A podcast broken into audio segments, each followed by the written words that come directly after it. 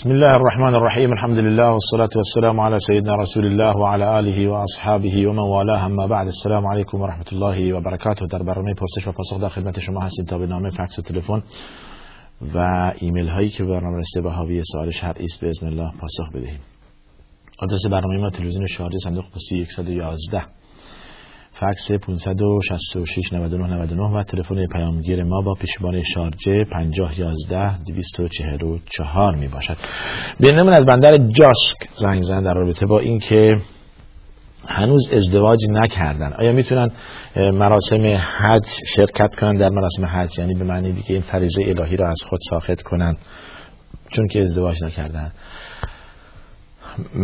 حج رکنی از ارکان اسلامه یا رکن پنجم از ارکان اسلامه. هر زمان انسان شرایط رفتن به حج براش مهیا شد باید این فریزه را از خود ساخت کند یا انجام بدهد. حالا چه ازدواج کرده یا نکرده است. ربطی به ازدواج کردن نکردن نداره. ایشون گفته که من سال هاست که زحمت می‌کشم و مقدار پول جمع کردم و کارم سیادی خب پولی که برای ازدواج باشه نتونستم برای اینکه برای ازدواج خیلی خرج داره و من فقط هزینه حجمو تونستم جمع کنم. آیا بدون ازدواج می‌تونم مراسم حج انجام بدهم؟ بله. و این حلال ترین پوله که شما به دست آوردید با زحمت خودتون وسیله سیادی. و انشالله با این که از اولم نیت کرده اید که با این پول به حج بروید به آنجا مشرف بشوید و مراسم حج را انجام بدهید و خداوند از شما قبول کند. توی این مسئله حالا ما را باز می‌دارد که یک موضوع را مطرح کنیم. شما در رابطه با مسئله جمعآوری پول و ازدواج. گفته هزینه ازدواج هنوز ندارم. یعنی این جوان که حالا سنش مثلا 25 6 سال 7 سال سن دارد به خاطر اینکه هزینه ازدواج ندارد نتونستد تا حالا ازدواج کند. و در جشن عروسی ما هم هزارها تومان یا میلیون ها یا هزارها درهم خرج میشه و اسراف میشه متاسفانه. همچون جوون های هم هستش. مثل این جوون هزارها جوون داریم و افراد زیاد زیاد داریم که می‌خواهند ازدواج کنن ولی هزینه خرج ازدواج ندارن. ای ثروتمند ای پولدار ای کسی که خدا بهت منت نهاده و بر تو روزیش گشاده هست گشاده کرده و از خود از اموال الله به شما داده است و ثروتمند شده در فکر همچون افرادی باشید در فکر همچون جوانهایی باشید. بگردید و همچون افرادی را پیدا کنید. امروز به من زنگ زدی که از دوستان که در عربستان در شهر دمام این نفر متقبل شده کسانی که ناراحتی کلیه دارن با هزینه خودشون این کار رو انجام بده در بیمارستانی از اونجا در شهر دمام. بسیار کار جالبی. در فکر همچون افرادی باشید. هزینه کنید برای بیماران هزینه کنید برای جوانهایی که می‌خوان ازدواج کنن هزینه کنید برای دانشجویانی که می‌خوان درس بخونن. شهریه دانشگاه ندارن. هزینه کنید برای افراد بی این زکات اموال شما به همچون افرادی باید که داده بشه. نه به یک پیرمرد و پیرزن. بارها از کرده ایم شما که خدا بهتون ثروت داده مسئولید که زکات مال خود و خیرات خود را به همچون افرادی بدهید. نه به هر کس که اومد و در دفتر شما را زد در خانه شما زد. می‌شناسید یا نمی‌شناسید؟ مستحق یا غیر مستحق. بگید که من زکات امسال دادم تمام شد. تمام نشد. خدا از شما می‌پرسد به چه کسی داده اید؟ آیا به زی حق داده اید یا نه؟ به کسی که مستحق است داده اید یا نداده اید؟ توجه کردید؟ این حالا تو پرانتز چون که این مسئله مطرح شد یادم اومد که این این را بگم اون که اسراف می‌کند در جشن عروسیش و ده ها بلکه صدها صحنه پلو با گوشت و میوه تازه میرزد سطح آشغالی از خدا بترسد و در فکر همچون افرادی باشد. با هزینه کم ازدواج کنید. در یک جشن عروسی که میلیون ها تومن یا هزارها درهم شما خرج می‌کنید به یک چهارمش بیاورید تقلیل بدهید. به یک چهارم کاهش بدهید. خرج عروسی یک دو سومش رو به همچون افراد بی بدهید تا ازدواج کنند تا به حج بروند تا درس بخوانند تا علاج بشن بیماری خود را معالجه کنند. پس این یک مسئله است که متاسفانه ما در توان داریم اما انجام نمی‌دهیم. و خوشا به حال کسی که خدا بهش توفیق داره در فکر در فکر همچون جوانهایی است در فکر بی نیاز کردن همچون جوانهای نیازمند هستش که خداوند به انبال همچون شخصی هم برکت میده. بله.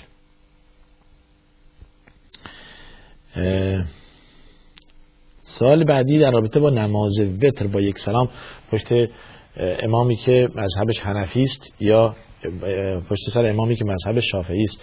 شما با به هر امام از ائمه حنفی یا شافعی اقتدا کردید نمازتون صحیح هست.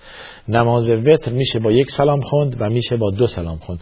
میشه با یک سلام خوند تشه... سه... رکعت را با یک تشهد و می‌شود با با دو سلام خود جدا جدا. و در روایت هم نزد احناف ساده احناف هستش که نماز وتر را با دو تشهد و یک سلام خوند البته صحیح آن است که با یک تشهد باشد این بهتر است. بله. مسئله قنوت عنوان کردید که قبل از رکوع باشد چه بعد از رکوع؟ هر دو صحیح هست. هر دو صحیح هست. و سیغه قنوت هم هر سیغه که خوندید باز هم جایز است. اللهم انا نستهدیک و نستغفرک و نتوب الیک و نتوکل علیک و نثنی علیک الخیر کله. تا آخرش یا اللهم اهدنی فی من هدیت و عافنی فی من عافیت. فرق نمی‌کنه. بله. بعد گفتید آدرس صندوق پستی خودتون زیر نویس کنید. این کار افراد در اتاق تولید هستش که این کار انجام بدهند و افراد فنی که به نظرم این کار انجام می‌دهند. و دارن زیر نویسی می‌کنند صندوق پستی ما و آدرس و فکس ما و آدرس الکترونی ما در اول برنامه و در آخر برنامه ما این را ذکر می‌کنیم. در اول برنامه می‌گوییم که آدرس ما صندوق پستی 11 هستش 111 هستش یا عرض شود که می‌گوییم شماره تلفن خود را می‌گوییم به اضافه آدرس الکترونی و یا ایمیل ما. خیلی خوب. ایمیل هایی که به ما رسیده هم بیننم در رابطه با ضمن عرض سلام و خسته نباشید. گفته چند سوال داره. سوالش اینه که به طور تفصیل جواب بفرمایید. نماز به سرکت. به طور تفصیل در دو عرض کردیم. اینو شما همین در سوال بینندمون هم آمد. در دو تشهد یا یک تشهد اینو رو عرض کردیم که چه دو تشهد باشد و چه یک تشهد. هر دو روایت درش صحیح هستش و بهتر آن است که اگر یک تشهد با یک می‌خواهید با یک سلام بخوانید با یک تشهد بخوانید نه با دو تشهد. با سه رکعت بلند میشید بدون تشهدی که درش بشینید و یک سلام می‌دهید. بهتر است که مثل نماز مغرب نباشد. حالا اگر که اون طور هم خوندید نمازتون صحیحه. نماز وتر صحیح است. بدانید که نماز وتر جزء نمازهایی است که رسول صلی الله علیه تاکید کردند که حتما نماز وتر و نماز سنت قبل از صبح بخوانید. نزد ساده احناف برادران حنفی نماز وتر واجب است. واجب است. یعنی شش واجب نزد ساده احناف هست نزد ائمه احناف هست. به اضافه پنج وقت نماز فرض یک وقت هم نماز وتر میشه که میشه واجب. البته این زمان است که توضیح بدیم فرقی بین واجب و فرض باشد. زمانی که یکی حساب کنیم در نزد جمهور اهل نماز سنت سنت مؤکده هست سنت هست و واجب نیست. نزد امام امام ابو حنیفه واجب هست. بله. پس نماز وتر داره اجر زیادی است از دست ندهید. ولو که یک رکعت باشد. ولو که یک رکعت باشد. شما نماز سنت بعد از اشاره را بخوانید دو رکعت سنت. باز یک با یک رکعت ختمش کنید نمازتون رو. اگر ترسیدید که شب بلند نشوید و نماز شب نخوانید. کسی که نماز شب می‌خواند دو رکعت نماز عشا که خوند نماز وتر رو نمی‌خواند به تعویق میندازد. برای ساعت 12 وقت می‌خواد بخوابد. چند رکعت؟ هر چی خدا براش میسر کرده دو چهار شش هشت. بعد با یک رکعت نماز شب رو میبندد یا ختم می‌کند. بهش میگن نماز وتر. بسیار خوب. سوال بعدی شما بعد از نماز وتر در رابطه با بله.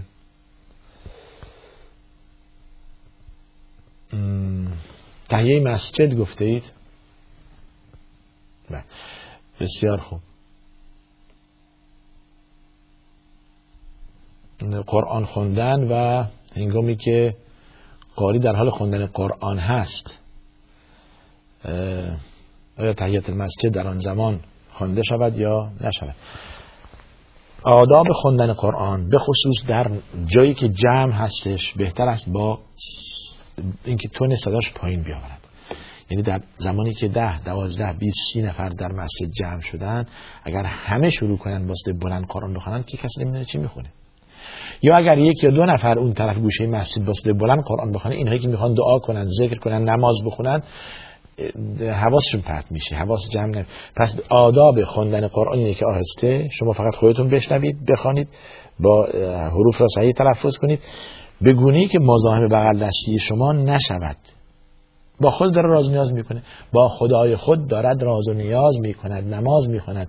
حالا گوش به تلاوت شما بدهد یا اینکه قرآن بخواند. و همین است نماز خوندن. بعضی ها در نماز خوندن در تشهد در سوره فاتحه بسم الله الرحمن الرحیم الحمدلله رب العالمین. تا بالا بالین با بلند. بگونه که بغل دستی اصلا نفهمید چی خوند. گوش به تشهد و نماز شما یا قرائت قرآن شما بده یا خودش مشغول.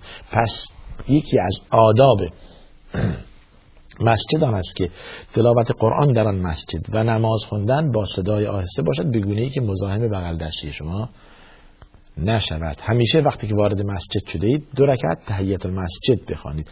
طبق اون حدیث که هر زمانی وارد مسجد شد ننشیند تا اینکه دو رکعت نماز بخواند. پس دو رکعت نماز بخوانید دیگه می‌خواهید شروع کنید برای قرآن خواندن یا ذکر کردن بعد از ادای دو رکعت نماز باشد. بله.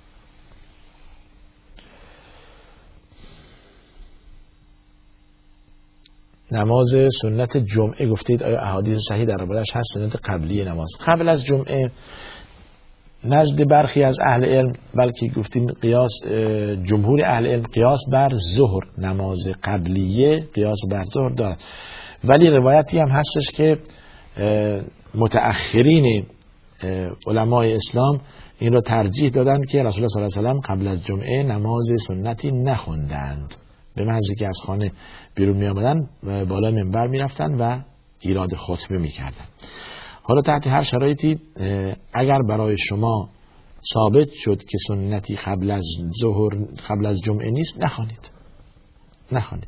اگر قیاس بر ظهر بگیریم که جمعه هم مثل بقیه نمازهای ظهر در وقت ظهر ادا میشه میشه که سنت قبل از آن هم خوند در هر دو حالت به این زمانی است که بارش این برای اهل اجتهاد خوب است. توجه کردید. برای اهل اجتهاد کسی که مجتهد هست و همیشه نماز افراد را نتوان از خوندن عبادت باز داشت. بحثی بود که من یادم خیلی وقتها با یکی از علما خدا بیامرزد شیخ مختار شنقیطی در حلم مدینه این عنوان این بحث عنوان شد. فرمودن مردم را از خواندن عبادت منع نکنید یا از نمازهای سنت منع نکنید. به فرضی در روز قیامت ثابت شد که این سنت هست و شما هم دیگران را منع می‌کردید که قبل از نماز جمعه سنت نخوانید. پس قیاس بر ظهر کسانی که قیاس بر ظهر گرفتند و گفتند نماز جمعه مثل نماز ظهر سنت ظهر دو رکعت سنت ظهر می‌خوانند. از می‌کنم اگر برای شما ثابت شده است که نماز ظهر نماز جمعه سنت ندارد و رسول الله صلی الله علیه و نخوانده است شما این کار نکنید. بله. ولی ما کسی رو منع نمی‌کنیم از اینکه دو رکعت نماز قبل از ظهر بخواند. بله. بسیار خوب. سوال بعدی شما. خیلی خوب در ضمن بله خیلی موثر سوال دیگه ندارید. بسیار خوب. قبل از اینکه از ایمیل سوال دیگه رو بیاریم بینندمون در رابطه با از ویرجینیا ایالت ویرجینیا آمریکا زنگ زدن در رابطه با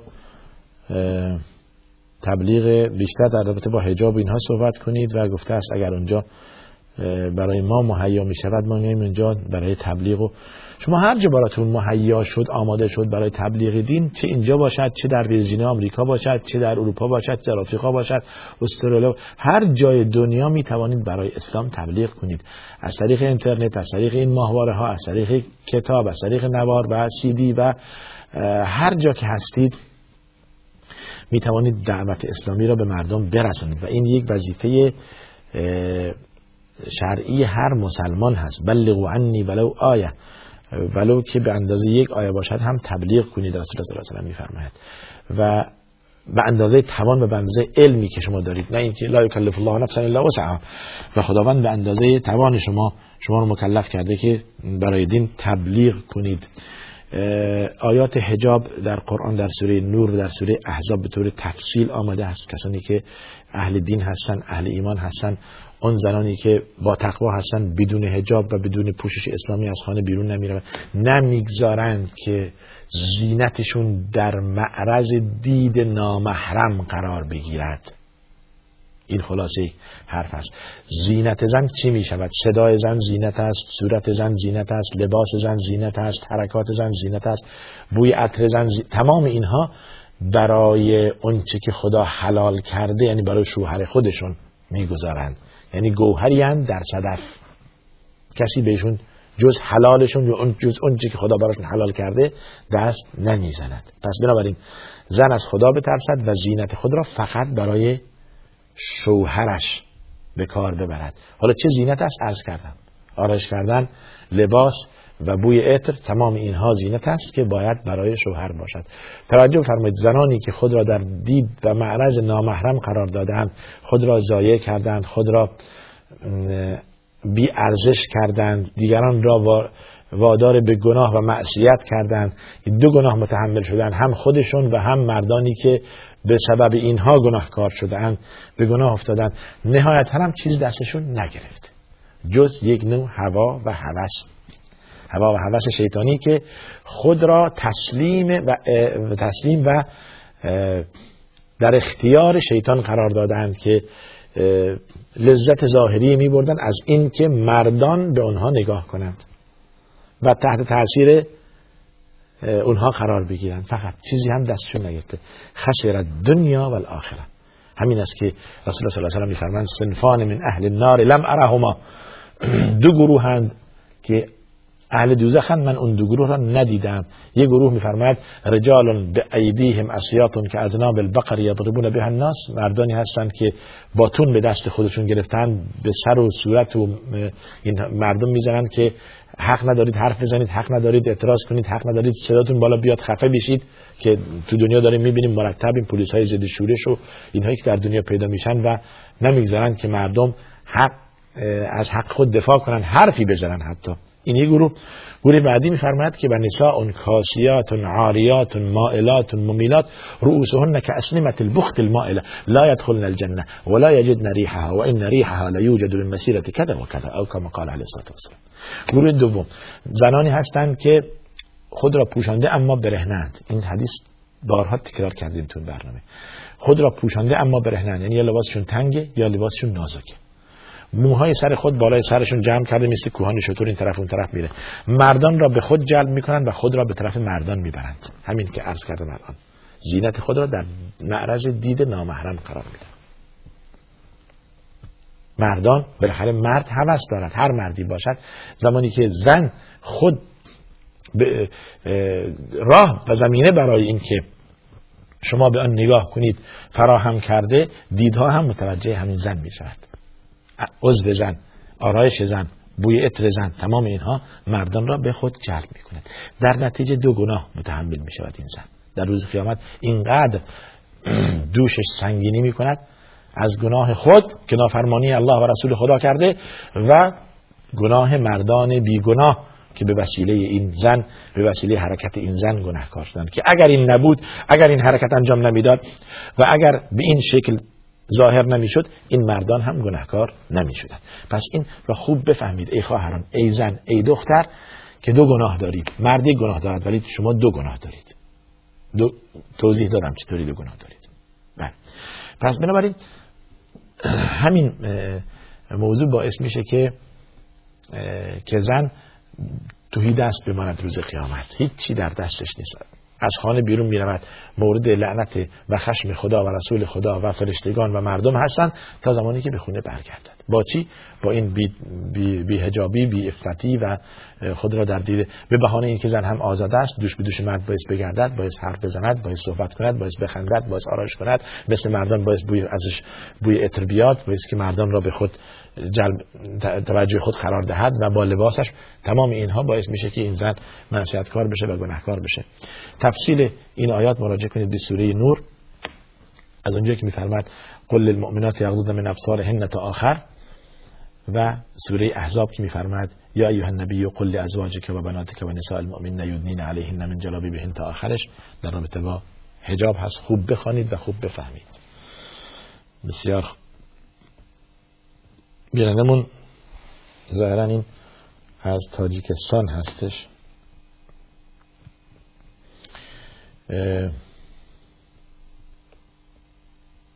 برای ما ایمیل فرستادن. ما تا اینکه بخوانیم و این کلمات را خب بالاخره اون لحجه زبان تاجیکی با زبان فارسی کم فرق می‌کنه.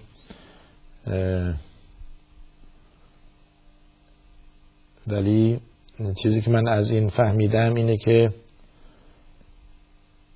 گفتید که ما در تاکسی سوار میشیم راننده تاکسی زمانی که به مقبره می‌رسه اونجا صدای موسیقی را خاموش می‌کنه موزیک را خاموش می‌کنه و یک حالا حرکاتی انجام میدن ممکنه که از قبر یا چیزی بخوان یا ببینید.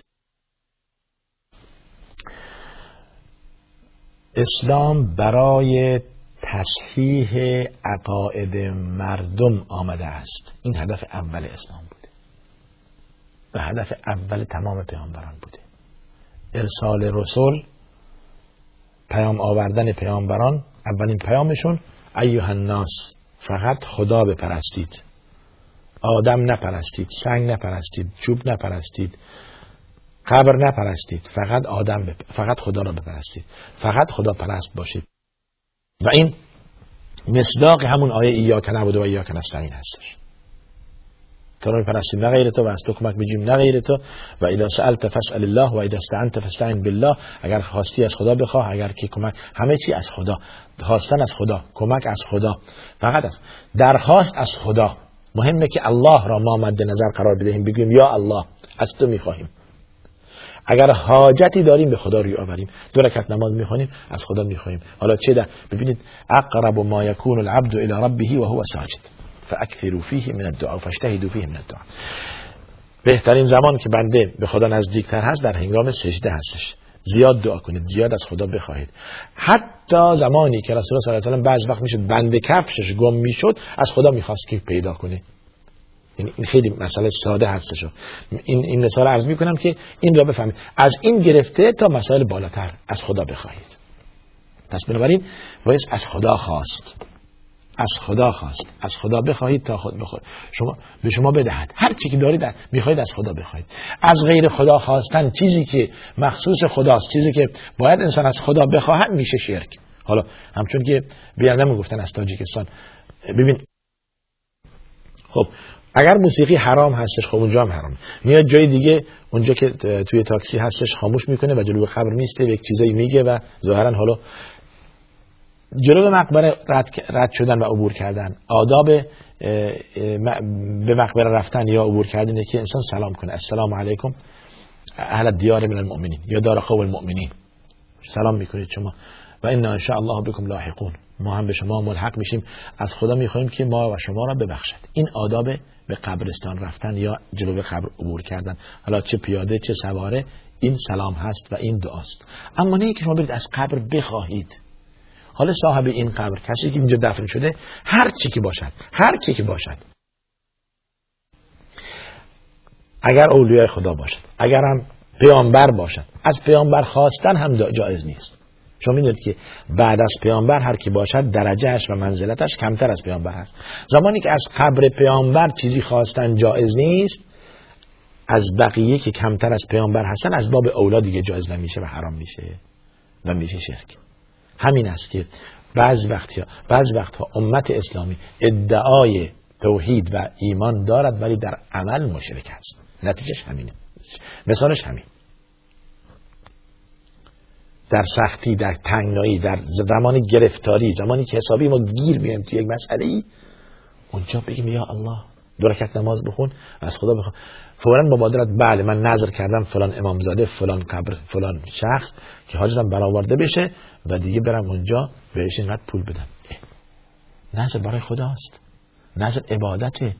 از خدا بخواه. چرا از امامزاده؟ چرا از فلان قبر؟ این فرهنگ جاهلیت چرا در ما داره احیا میشه؟ همین جاهلیت قرن بیستم همینه.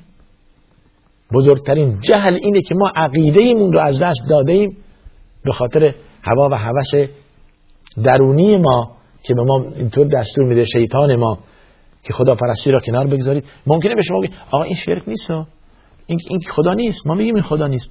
ولی خب این انسان محترمیه انسان ولی خداست اولیای خداست. ما این را ما که روی نداریم پیش خدا. ما این را واسطه قرار میدیم بین خودمون و خدا تا اینکه ما را چی؟ به خدا نزدیک کند.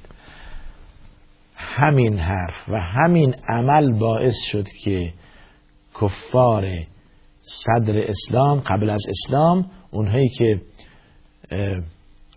بودهای درست می‌کردن دور کعبه میگذاشتن و احترام می‌کردن به اونها عبادت می‌کردن مشرک نامیده بشن. شما توجه کنید. بالله علیکم. چه فرقی بین اون مشرکی که بود درست می‌کرد و دور کعبه میگذاشت داخل کعبه؟ و می‌رفت می‌گفت که ما که می‌دونیم شما خدا نیستید ما می‌دونیم این بودها خدا نیستند ولی ما نعبدهم الا لیقربونا الى الله زلفا. ما اینها رو نمیپرستیم مگر اینکه اینها ما را به خدا نزدیک می‌کنن. چون که خودشون مقام و منزلت نزد خدا دارن ما هم به وسیله اینها به خدا می‌رسیم. حالا اونی که میاد نظر قبر می‌کند و امامزاده می‌کند می‌خواد به وسیله این به خدا نزدیک بشه. چه فرقی بین اون و این هست؟ به من بگید. یا فکر کنید یه کمی عقلتون به کار بندازید. همینجاست که حیف این همه عبادت به خاطر این شرک از بین برود می‌دانید که آیه میفرماید از زمان پیامبر عیسی علی نبینا و علیه السلام انه من یشرک بالله فقد حرم الله علیه الجنه و مأواه النار. کسی که شرک به خدا بیاورد خداوند بهش براش حروم کرده و قدمنا الى ما عملوا من عمل فجعلناه هباء منثورا. تمام اعمال زحماتی که در دنیا داشتن همشو هیچ برباد میدیم. به خاطر شرک. به خاطر شرک. لذا رسول الله صلی الله علیه و از خدا پناه میبردن. خدایا اگر پناه می‌برم از تو که به تو شرکی بیاورم. از روی دانایی. اگر به تو شرک آوردم از روی نادانی مرا ببخش. اللهم اینی اعوذ بک من ان اشرک بک شیئا اعلمه و لما لا اعلمه. این خیلی مهمه که شما روی این مسئله تاکید کنید. روی این مسئله تاکید کنید. لذا آیه آمده در بیش از دو جا در قرآن ذکر شده ان الله لا یغفر ان یشرک به و یغفر ما دون ذلك لمن یشاء. شرک بخشیده نمیشه. انسان با دلی پر از شرک از دنیا برود. گناهتون بخشیده نمیشه. ولی غیر از شرک امید بخشیدنیش هست. امید بخشیدنی آن حاصل هر چی باشد قبل از توبه از می‌کنم. زمانی که انسان بمیرد و توبه نکند موفق به توبه نشود. اگر با شرک از دنیا رفته که امیدی برای برای بخشیدنش نیست مثل همین آیه میفرماید. ان الله لا یغفر یشرک به و یغفر ما دون ذلك اما اگر با معصیت و با باری گناه دیگر غیر از شرک از دنیا رفت امید برای نجاتش هست. حتی اگرم بنا باشه کیفر بشود عذاب ببیند ولی نهایتا چون که در دل شرک نیست از جهنم نجات پیدا می‌کند و مسیر آخرش بهش میشه. چقدر شرک خطرناکه؟ شرک تو ام با عبادت. یعنی شما بگید خیلی خوب ما که اصلا مشرک نیست یه قسمتی از عبادت برای خدا انجام دادن میشه انسان مشرک. حالا شما میگید از طرف خدا هم میپرستید. ولی از طرف غیر خدا هم؟ یا کسان دیگه هم واسطه قرار می‌دید برای خود؟ من اینو می‌خوام بگم. اگر انسان مرض شرکی در درونش نباشه چه موردی است؟ چه لازم چه احتیاجی است؟ حاجت نیست که ما حول و حوش دیگران بچرخیم به وسیله دیگران خود را به خدا نزدیک کنیم. مگر چی میشه اگر مستقیم من خودم دستان بالا بردم خودم پیشانی به زمین نهادم و گفتم یا الله اللهم ببین چه لذتی دارد. چه خوشی دارد که خودم مستقیما از خدا بخواهم. پس مرض شرک است که ما را حول و حوش دیگران حالا این دیگران چه قبر باشد چه آدم باشد چه بت باشد چه سنگ باشد ما رو حول حوش این جمع می‌کند. شیطان هم می‌خواد به وسیله اینها ما را فریب بدهد و مشرک کند. اینطور جلوه می‌کند اعمال شما جلوه شما که شما موحدید. چون اینها افرادی مؤمن با خدا هستند. شما روی ندارید. اینها به وسیله اینها بروید به خدا می‌رسید. خود در حالی خدا خودش میگه مستقیما با من تماس بگیرید. اذا سألك عبادی عنی فانی قریب حتی قل هم نگفته. کلمه قل دو تا حرف قاف لام. به کار نبرده. ای محمد بگو نگفته بگو. اگر بنده من درباره من از تو پرسیدن من به بنده نزدیکم. در حالی شما آیات قبلش اگر نگاه کنید در یسالونک عن المحید یسالونک عن الخمر یسالونک عن الاهله یسالونک عن الشهر الحرام یسال تمام اینها دربارش میگه قل قل قل. اینجا که می‌رسه قل هم نمیگه. یعنی نمی‌خواد باز واسطه بین خدا و بندهش باشه. پس بنابراین مستقیما از خدا بخواهید. این خدایی که میفرماید نحن اقرب الیه من حبل ورید از همین تحقق پیدا می‌کند آیه ای که در سوره فاتحه شما می‌خواند روزی 17 بار ایاک نعبد و ایاک نستعین. مراحل ایاک نعبد و ایاک نستعین رو یاد بگیرید. توجه فرمودید؟ بسیار خوب. همیشه اهمیت دارد روی این موضوع تاکید می‌کنیم. این بینندمون از تاجیکستان بود در رابطه با چیزی که بله. خب. تا سوال ایمیلمون آماده بشه ما از بسیار حالا بینندمون که ارز کردیم از آمریکا زنگ زدن شماره تلفن دادن و گفتند که ما حاضریم که در خدمت دین باشه هر جا که باشید درس کردیم در خدمت دین باشید که شما خدا به شما توفیق میده ان در رابطه با تواف افاده گفته اید که اگر به تأخیر انداخته شود جایز است.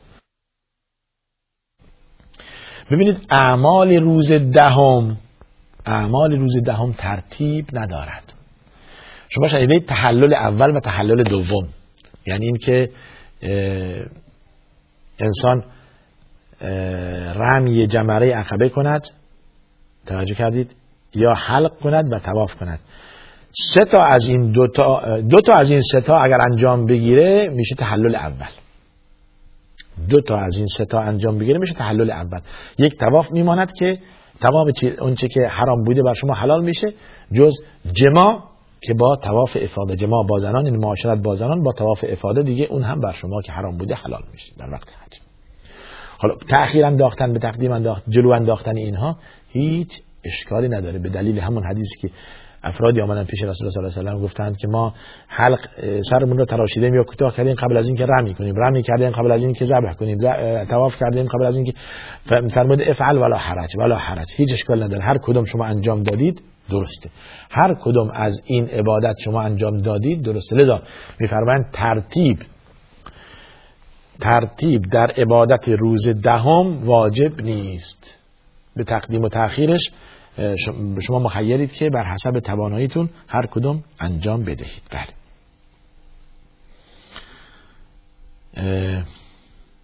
بله. تواف جزء رکن هست جزء رکن حج. ببینید ارکان حج در عرفات ایستادن در صحرای عرفات ایستادن اولا باید که احرام و نیت به حج و از میقات گذشتن و روز نهم حتما در صحرای عرفات شرکت کردن و حجاج. حتی ولو که غروب روز نهم باشد اونجا هم حضور به هم رسوندن باز هم حج از شما ساقط میشه. اما اگر روز نهم دیگه از شما فوت شد دیگه حج باید تکرار بشه. توجه کردید؟ رمی جمره عقبه که به مکه نزدیکتر هست و تواف افاده و حلق یا کوتاه کردن اینها جزو واجبات جزو ارکان حج است. باید انجام بگیره. و سنن دیگر دارد که ترتیبش واجب نیست. بر حسب امروزها خیلی ازدهام شدیده. خداوند آسانی بر ما می‌خواد. نه سختی نه بروید در اونجا در حج خودکشی کنید. به خاطر یک مسئله سنت و یک مستحبی رسیدن به حجر الاسود. هر شود که رمی در بعد از زوال یا حتما شب تا صبح ماندن در صحرای مزدلفه یا تمام این بعض وقت میشه که خب در توان شما نیست خانواده با شماست قبل از صبح شما حرکت کنید بروید رمی جمره عقبه. نتونستید بعدا انجام بدهید. در روز سوم اصلا ذبح کنید. شلوغ اونجا.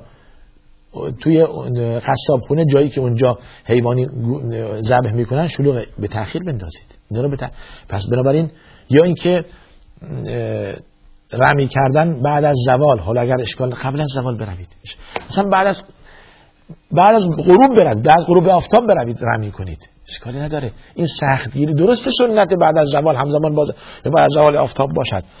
ولی دیگه اگر بنا باشه سه میلیون اینطور صبر کنن و بعد از زوال برن رمی کنن خب تلفات داره. چقدر برسن و درست کنن و راه و چند طبق کنن دیگه هم نمیشه رسید. ولی منظورم اینه که این عبادت را به آسان ترین طریقش انجام بدهید. اهل دین هستن اونجا بپرسید. این کار را چگونه انجام بدیم کی انجام بدیم چطور انجام بدیم تا شما راهنمایی کنن خود را به مهلکه نیندازید و دیگران را نابود نکنید به خاطر اینکه شما می‌خواهید به یک سنتی برسید. شما می‌خواهید که یک سنتی را انجام بدهید ده ها نفر را زیر پای خود له می‌کنید بلکه هم می‌کشید به خاطر که عمل این قتل این این این این, این جرمه. بله. این را باید توجه به این مسئله داشته باشید. و افرادی که اهل دیگران را به این مسئله دستور میدن یا وادار می‌کنن باید که مواظب باشن دارن معشت انجام میدن. اونهایی که نادان هستن و نمی‌دونن از احکام حج وادار نکنید آقا حتما باید بعد از زوال شما بیدید رحم کنید بین از ظهر تا ساعت دو سه باید این عمل انجام بشه. آقا بعد شب انجام بشه. بذار غروب شب انجام بشه. بذار قبل از زوال انجام بشه. اشکال نداره جایز هست. با این زحمت ما خود را و دیگران را به محلکه میاندازیم. بله. بسیار خوب. با پول کسی به حج رفتن چی حکم میدارد جایز است. حج از انسان ساخته. با پول دیگران به حج رفتن حج از انسان ساخت میشه. ولی باید این بارها عرض کردیم. در جلسات گذشته این را عنوان کردیم. ولی دقت کنید با پول حلال خود مثل این جوان گفت در اول برنامه این جوان گفته سالها دارم زحمت می‌کشم سیادی می‌کنم که پول جمع کنم خدا بهم توفیق بده به حج برم. این پول حلالی این لذت عبادت در اینه که از حلال به دست آورده و می‌خواهد به حج برود. حالا شما ندارید حج بر شما هم واجب نیست. نروید این طرف اون طرف دست درازی کنید. آقا به ما کمک کنید من می‌خوام برم حج. خدا نگفته اینطوری. ولله علی الناس حج البیت من استطاع الیه سبیلا. کسی که توانایی به حج رفتن دارد. توانایی ندارید بر شما واجب نیست. بنشینید. تا زمانی که خدا میسر کرد و روزی رساند اون زمان دیگه شما بروید و ثبت نام کنید و حج برای شما واجب است. توجه فرمودید؟ حالا اگر کسی به شما داد حجتون درسته کسی به شما کمک کرد اون هم اجر داره. حج شما هم از شما ساقط شده. ولی بدانید که همیشه دقت کنید تا خودتون پولدار نشید حد بر شما واجب نیست. بسیار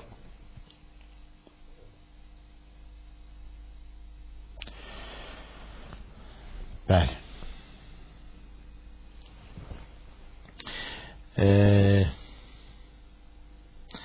اگر زن به از روی تهدید و به زور پول از شوهر خود بگیرد اون پول حلال است. شما می‌دونید که این پول حرام است. این دی جوابش مشخص. زور تهدید من نمی‌دونم. حالا چه زنی چقدر زور داشته باشه؟ مثلا بگه که حالا اسرارت رو افشا می‌کنم یا اینکه شما به من اینقدر بدهید و این پول را و الا فلان کار انجام می‌دهم و فلان. یعنی نقطه ضعفی اون مرد اون شوهر نزد اون زن داره و می‌خواد که از این طریق ازش پول بگیره. این حرام است. این حرام است. روز قیامت. این میشه ظلم و این میشه جز اموال باطله. باید جواب بده روز قیامت نزد خداوند. که این پول از کجا به دست آورده و در چه راهی مصرف کرده؟ بارها عرض کردیم که از ما پرسیده میشه. پولتون از کجا به دست آورده اید و در چه راهی مصرف کرده؟ من عین اکتسبه و فیم انفقه. و در چه راهی به دست مصرف کرده؟ این خیلی مهمه. که شما پولی که به دست می آورید از راه حلال باشد. چرا؟ اگر اون شوهر نفقه ندهد واجب شوهر هست که نفقه بدهد. اگر نفقه نداد و در خانه چیزی به اون زن نمی‌دهد و زن هم خرج خود و فرزندانش ندارد اون زمان می‌تواند به زور هم بگیرد. اگر قاضی هم بهش نداد می‌تواند از بدون اجازه شوهر از کیسه شوهرش بگیرد چون که حلالش هست. ولی به اندازه مصرف نه بیشتر. یک تومان یک درهم بیشتر حق ندارد. شما ماهیانه دو هزار درهم خرجتون هست به عنوان مثال یا 500 هزار تومان خرجتونه. اگر 600 تومان گرفتید میشه حرام. اگر 2500 درهم گرفتید میشه حرام. پس بنابراین به اندازه مایحتاج خودتون حق دارید که از شوهرتون بگیرید. بله. نه بیشتر. حالا توضیح داده گفتید در حالی که آن مرد بیش از دوازده روز در خانه آن نبوده است یا آن زن در خانه. یعنی منظور اینه که طلاق داده یا منظور اینه که نبوده. من نمی‌دونم توضیح نداده اید که اگر که به انداز این حکم را باید بدانید. مهریه واجب هست. مهریه چی هست؟ حالا 19 و نیم مسخال طلا یا 82 گرم 3 گرم طلاست قیمت آن و به اضافه نفقه. در بیشتر از این دیگه زن حق ندارد از شوهر بگیرد. بیشتر از این میشه حرام و میشه غیر جایز. میشه پول غصب. میشه پولی که چیه؟ درش غصب هستش و جایز نیست که شما بیش از آن دیگه بگیرید. بله. همون سوال اولیتون بین... یادم بعد از تاجیکستان هستش. سال اولی تکرار شده تقریبا همون مسئله ای که گفتیم در رابطه با از قبر خواستن و قبر پرستیدن و این چیزایی که توضیح دادیم. بله. بسیار خوب.